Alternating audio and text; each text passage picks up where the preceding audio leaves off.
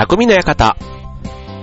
川崎匠です。チュアヘオ .com の協力でオンエアしております。はい、えー、いよいよね、秋も深まってまいりましてということで、ね、いろんな秋がありますけども、皆さんはどんな秋をね、楽しんでますか？ということで、あの、アンケートとかでね、ほにゃららの秋っていうとね、やっぱりこう、1位はね、皆さん想像の通りかもしれませんけども、まあ、こういうアンケートを取ったらね、まあ1位になるということで、はい、1位は食欲の秋ということだったですけどね、まあ、他にもね、読書の秋とか、芸術の秋とか、あとスポーツの秋とか、ね、いろんなこう、なんとかの秋っていうのはね、ありますけども、はい、先日ね、まあちょうどこの時期、あの、外がね、日中とか結構、まあちょっと暑いっとまでは言わないですけどね。まあちょっと日中ちょっと暑いけど、まあ夕方は寒い。そんな感じでね、結構外に出るときにね、着るものに迷ったりしたり、まあ、最近ようやくね、昼間もちょっと肌寒いかな、風がちょっと冷たいな、なんて思うような、そんな季節になってきたものの、ね、いよいよなんか秋が深まっている感じがあって、こう、スポーツとなんかするにはね、本当にもうマラソンとか、ね、今ちょうど本当にもう時期がピークと言っていいかなと思いますけども、先日ね、えっ、ー、と、テニスクラブに、えっ、ー、と、行ってきまして、はい、えー、久しぶりにね、こう、テニスを実はやったわけではなくて、ちょっとテニスクラブでイベントをやっていたのところに行ってきたんですけども、あの、僕も大学の頃ね、ちょっとというか、テニス、テニスサークルに、えー、当時流行りのね、もう大学生になったら、クラブ、ね、運動系、大会系でもなく、あの、ただなんかスポーツ系をやるっていうとね、比較的テニスサークルというのがね、もう本当にもう、うじゃうじゃとあった、そんな時代に、えー、学生をやっていたので、月並みにというか、なんか周りの流れでね、えー、入って、その時にね、まあラケットも買いで、僕もともとあの、高校の時はバドミントン部だったということもあって、どうし、なんかね、ラケットとの相性が実は自分なりにはいいと思ってるんですね。はい。なので、なんかそんなのもあってね、こうテニスを始めた。というのが二十数年前の話なんですけども、ただね、今もね、ああいうテニスクラブとか行くとね、ああ、なんか久しぶりにやってみたいなぁなんて思いながら、はい、あの、眺めておりましたけども、えっ、と、結構ね、今大人になって、まあ、スポーツでね、しかもあの、誰かとやるなんていう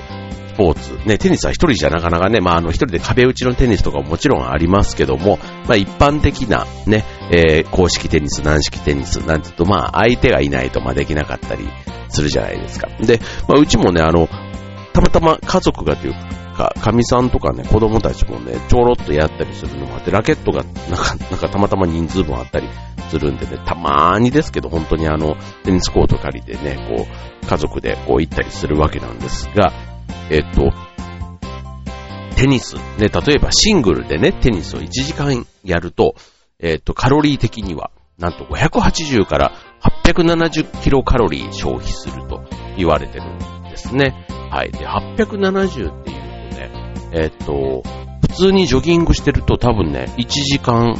分ぐらい自分なんかだと、あの、ランニングマシンなんかでね、走ってると870ってやっぱり、いや、まあ、シングル1時間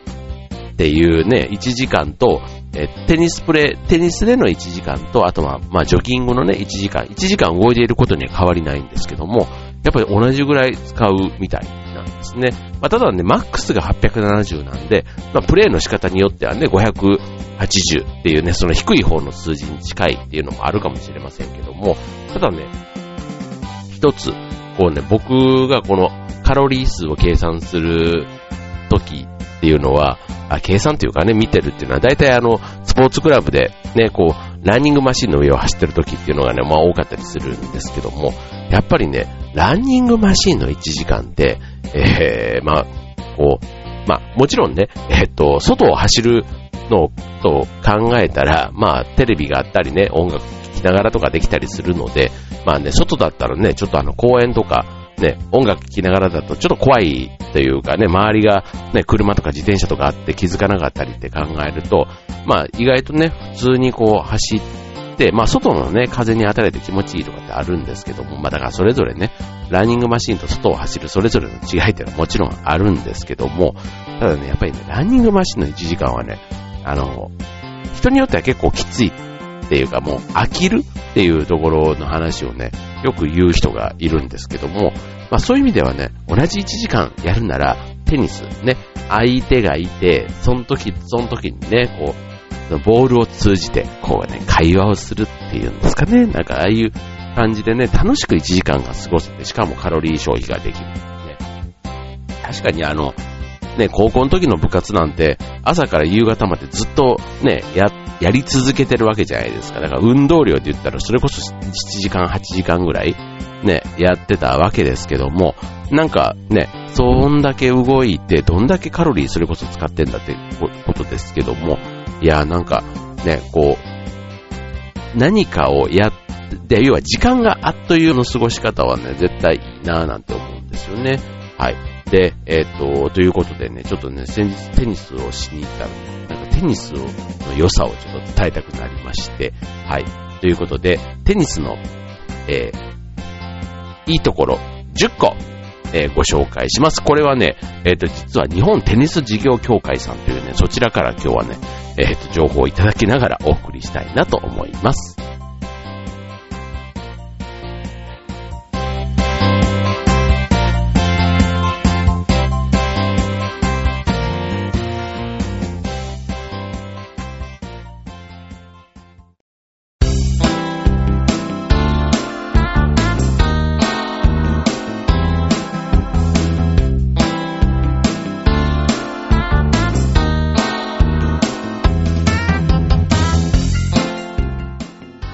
はい、えーと、今日のテーマはテニスということで、はい、スポーツの秋、ね、何かテニスを、あ、何かスポーツをね、始めたいなという方が、まあ、テニスというよりは、まあ、普段ね、テニスをやっている方はぜひね、まあ、あの、この秋、ね、気持ちいい時期ですからね、まあ、ちょっと天気がいいとね、結構コートはね、いつも満、あの、満、なんていうの、予約でいっぱいになってることが多分多いかなと思うんですけども、はい。今日はね、テニスをする10の理由ということで、はい、えっ、ー、と、こちらはね、えっ、ー、と、海外の、えっ、ー、と、研究チームが、えー、約8万人を対象に、5つのスポーツ分野と死亡リスクの環境を調べたところ、テニスなどのラケットを普段から使うスポーツをしている人は、運動しない人に比べて死亡リスクが47%減少し、心臓血管疾患の死亡リスクが56%減少したことが判明したというね、そんな話なんですね。で、これあの、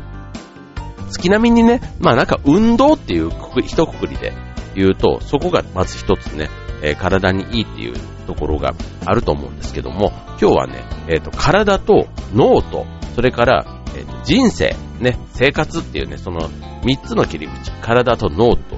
え、生活、人生ね、えそういったところに、テニスがどんな効果があるのかというね、そんな話をしたいなと思います。はい、ということで、まず一つ目、体。ね、まず何よりもスポーツですからね、体がやっぱりこうね、なんかこう、いいこと。で、さっきみたいにね、死亡リスクが減るなんて言われると、でも体には当然いい影響があるということで、一つ目がさっきご紹介した、えー、カロリー数ということでね、えっ、ー、と、ダイエットに効果があると。ね、1時間で580から870、これマラソンとかね、走っているのとまあまあほぼほぼ同じぐらいの、これはあの、多分ね、下半身、ね、コートの中を右に左にね、こう走ったり、あとはラケットを振るっていうその動作もね、一つ大きな体を使う運動になっているということですね。はい。続いて二つ目。ね、こちらは長生きができる。ね、これあのさっき言った死亡リスクが減るっていうことイコール長生きができるということで、えっ、と、週に3時間テニスすることで、心臓疾患のリスクが56%低減されると。ね、これあの、ね、テニスを趣味にしてるお年寄りとかね、あの、本当にこう、無理なく、ね、こう、こうラリーをね、続けて、で、しかもね、こう、コミュニケーションとしてもね、コミュニ、なんかこう、いろんなね、こう、趣味のね、囲碁とかね、ああいったこう、屋内でやるものももちろんありますけども、まあ、外でやるものとしてはね、なんかこういうテニス、えー、っと、のね、なんかこうおじいちゃんとおばあちゃんって言ったら失礼ですけども、結構年配の方がね、ちゃんとああいうテニスウェアとか、ね、こう、き綺麗に着こなしてね、プレイしてるのか見てると結構ね、あの、かっこいいななんて逆に思ったりもしますけどね。やっぱりこう、身も心もというか、はつらつとしている人が、ね、テニスとか、こう定期的にね、やったりしてるんでしょうし、ね、この間ね、あの、行ったテニスクラブの、そこのオーナーの方はね、91って言ったかな？うん、すごいでも元気でね。そう。だからやっぱりなんか、そういう元気な人をさらにね、引っ張っていくような、そういうテニスクラブのオーナーとかやってる方は、あこんな感じなんだなぁなんて思ってね、すごくもう、あの、そう、まあ、いろんなね、お年寄りの年配の方っていらっしゃいますけども、一つまたね、まあ、テニスをしてるからっていうわけではないかも、と思うんですけども、うん、なんか、ただやっぱりなんか、つ、何か繋がってるところがあるのかななんていうふうに思いましたけどね。はい、続いて三つ目、えー、心臓筋肉、骨が強くなる。ということでね。これあの、他のスポーツと比べると、テニスをする人は心臓血管系の、えっと、病気の罹患率が低いということで、まああの、ね、やっぱりこう、血流というか、まあ運動をね、まあそこそこ体にこうめちゃめちゃこう負担がかかりすぎるとこういうね、心臓にも逆に負担になったりするわけですけども、まあ適度なね、運動負荷がかかることで心臓と筋肉、骨が強くなるということですね。はい。えー、続いて、えー、4つ目。えー、これはね、は、あまり聞いたことないですけど、ハンドアイコーディネーションの向上。ハンドアイコーディネーションの向上。えっ、ー、と、これはですね、何かというと、テニスを行うことで、敏捷性、バランス、コーディネーション、反応時間が向上すると。うん、だから、あれですね。えっ、ー、と、そういう瞬発力、だからこう、こける、ね、えっ、ー、と、こうなんか飛んできた時とかに、こう、はって反応したりとか、だから、多分ね、動体視力というか、ね、五感が多分研ぎ澄まされるという、そういうところからの話ですね。はい。で、バランスなんていうのもね、結構日常的にあんまり無意識のうちにバランスってこう意識するところあるかなとか、あと体感なんてね、最近こう言われたりするところですけども、これね、例えば、電車の中とかね、相手揺れとかにこう打ってこうね、体の軸がぶれずにね、立ってられるみたいな、なんかそういったところとかね、これはもうあの、そういう、なんか、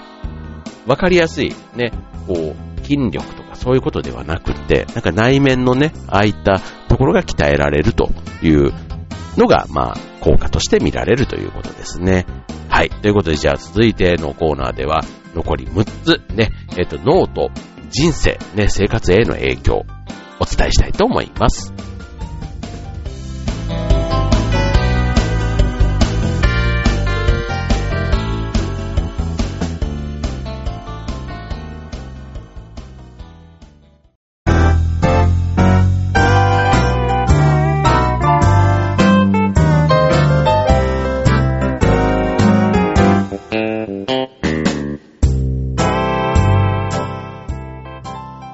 はい、えー、今日のテーマはテニスでお送りしております。えー、続いてはテニスをする10の理由の、えー、5つ目。ね、次は脳、脳編です。脳みそ編。ね、脳への影響ということで、はい、5つ目は、ストレスを減らす。うん。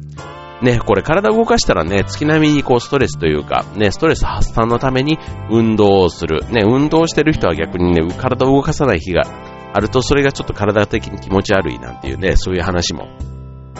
あるように、まあ、えっ、ー、と、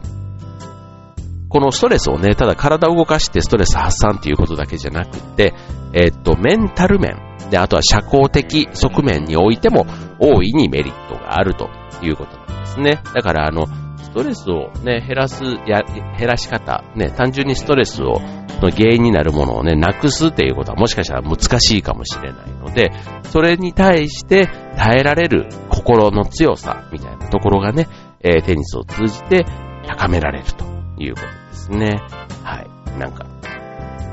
あの、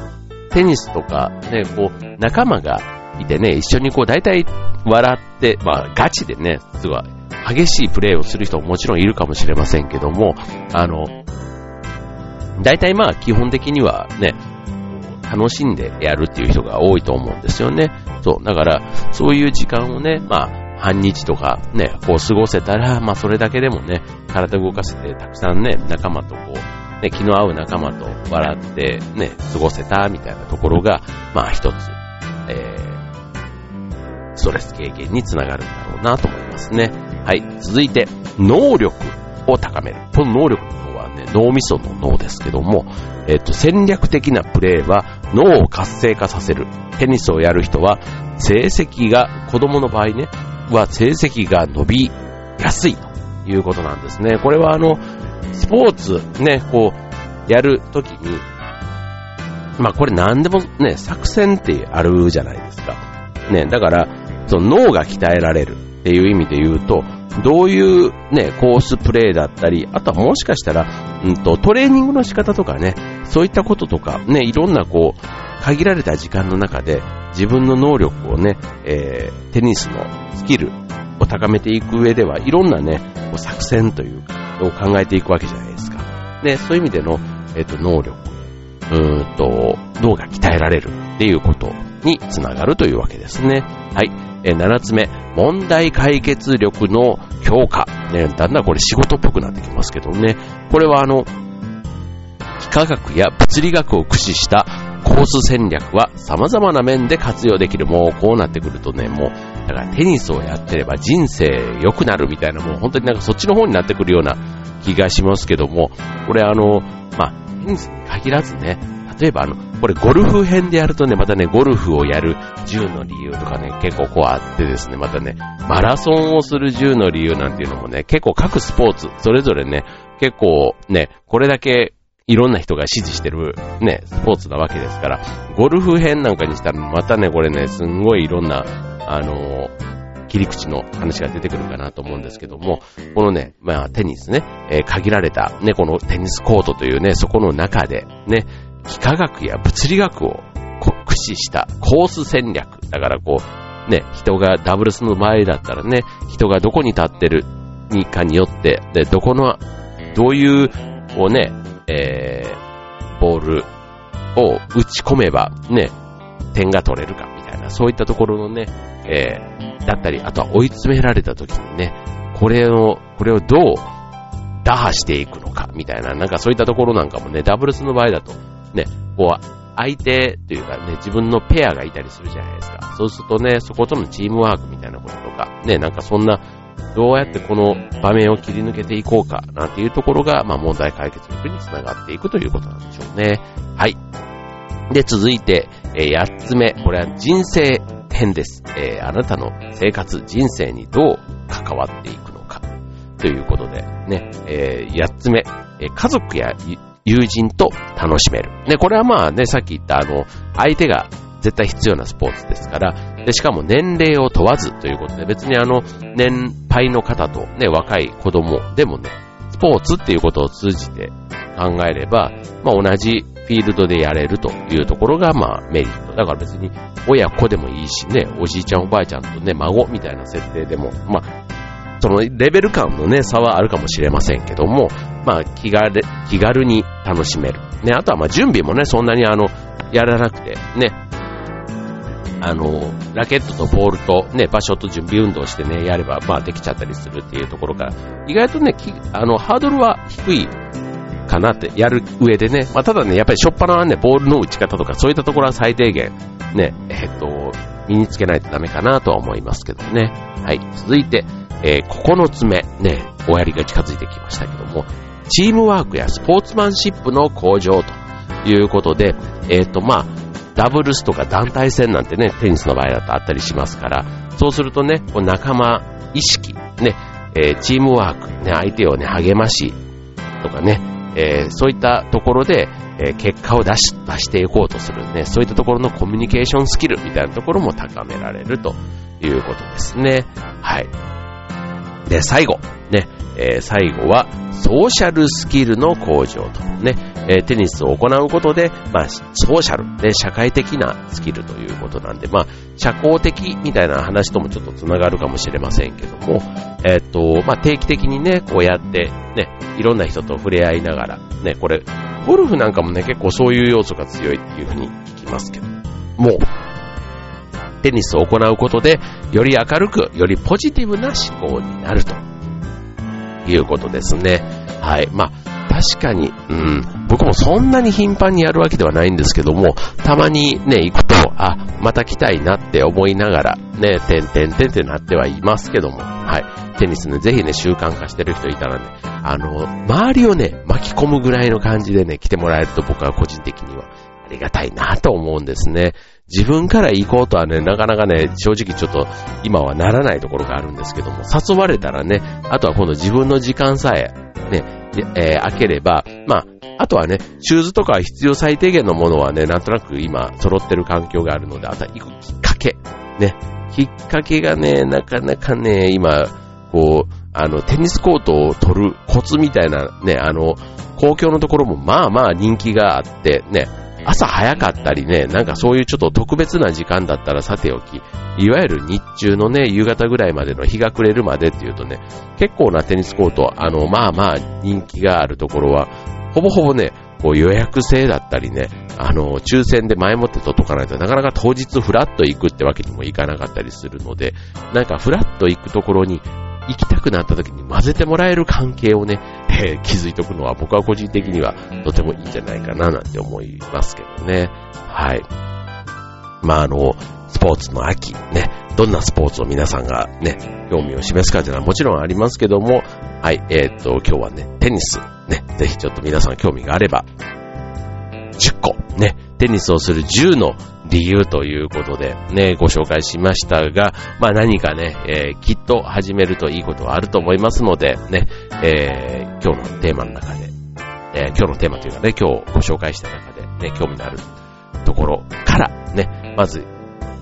そこを目的にね、テニス始めてみるといいんじゃないかなと思います。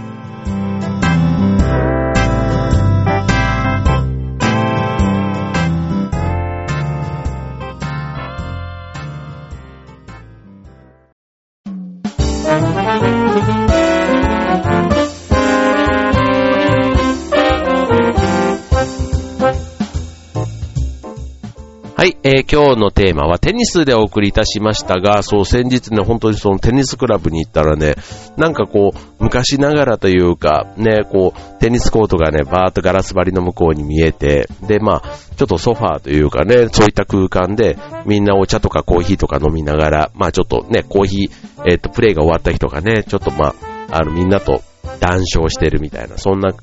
空間がね、とてもこう、おしゃれというか、ね、別にあの、おしゃれのためにテニスって話はないんですけども、すごくね、いい空気が漂ってるなぁなんて思いながら。はい。で、もう大体ね、みんな笑ってますよ。プレイしてる人も。ね、終わった人もそうなんですけど。だからなんかそういう時間の過ごし方ってとてもいいなぁなんてね、改めて思いましたけどもね。はい。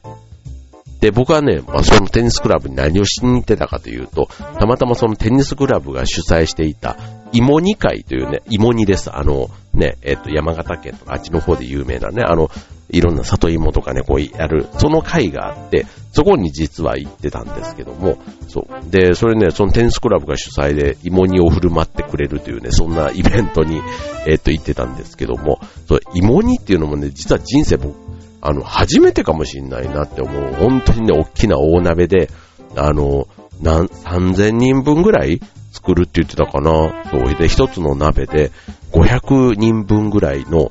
芋に、あの、結構な、いわゆる丼みたいなサイズに入れてくれて、それが500杯作れるって言ってたんで、はい、なんですよ。で、結構ね、そこの自家製の野菜だとか、いろいろね、準備して、えー、っと、やってくれてたんですけども、そう。だから、なんかね、そういう、こう、スポーツももちろんいいんですけども、なんか、ね、人が集まるような、なんかそういうのが、だんだんこうね、えー、派生していくっていうのかな。うん。なんかすごく、それをテニスクラブの方が主催してるって聞いて、ああ、なんか、あの、単純にね、こうテニスクラブをちょ、やるだけでもね、こう人が集まってこんな笑顔が生まれて、あ、いいなと思うんですけど、なんかそんなプラスアルファをね、やっているその、えー、テニスクラブとても素敵だなぁなんて思いましたね。あ、ちなみにこちらはね、松戸テニスクラブさんに、この間お邪魔したんですけどもね。はい。もしね、近くの方いらっしゃったら、ね、えっ、ー、と、矢切の私っていうあの、川沿いのね、えっ、ー、と、川のあの、千葉川にあるテニスクラブなんで、はい。まあ、車で僕は行きましたけども、はい。電車でも、えっ、ー、と、最寄りは金町、金町駅からね、えっ、と、川を越えたらすぐにある、そんなテニスクラブですのでね、はい、えー、興味がある方、ぜひ行ってみてください。すごく立派なね、素敵な、あの、テニスクラブでしたよ。はい、ということで、えっ、と、まだまだね、まあ、クリスマスがね、もうすぐ始まってきますね。もう11月になるとね、もうなんか、ハロウィンが終わったら次クリスマスっていう、そういうね、えっ、と、もういよいよ年末、ね、えー、近づいてきたなという感じですけども、はい、まだね、まだ秋の楽しみ、これからね、11月はまだ秋の楽しみでいいかなと思います。はい、えーと、充実した秋をお過ごしください。匠の館、ここまで、バイバーイ。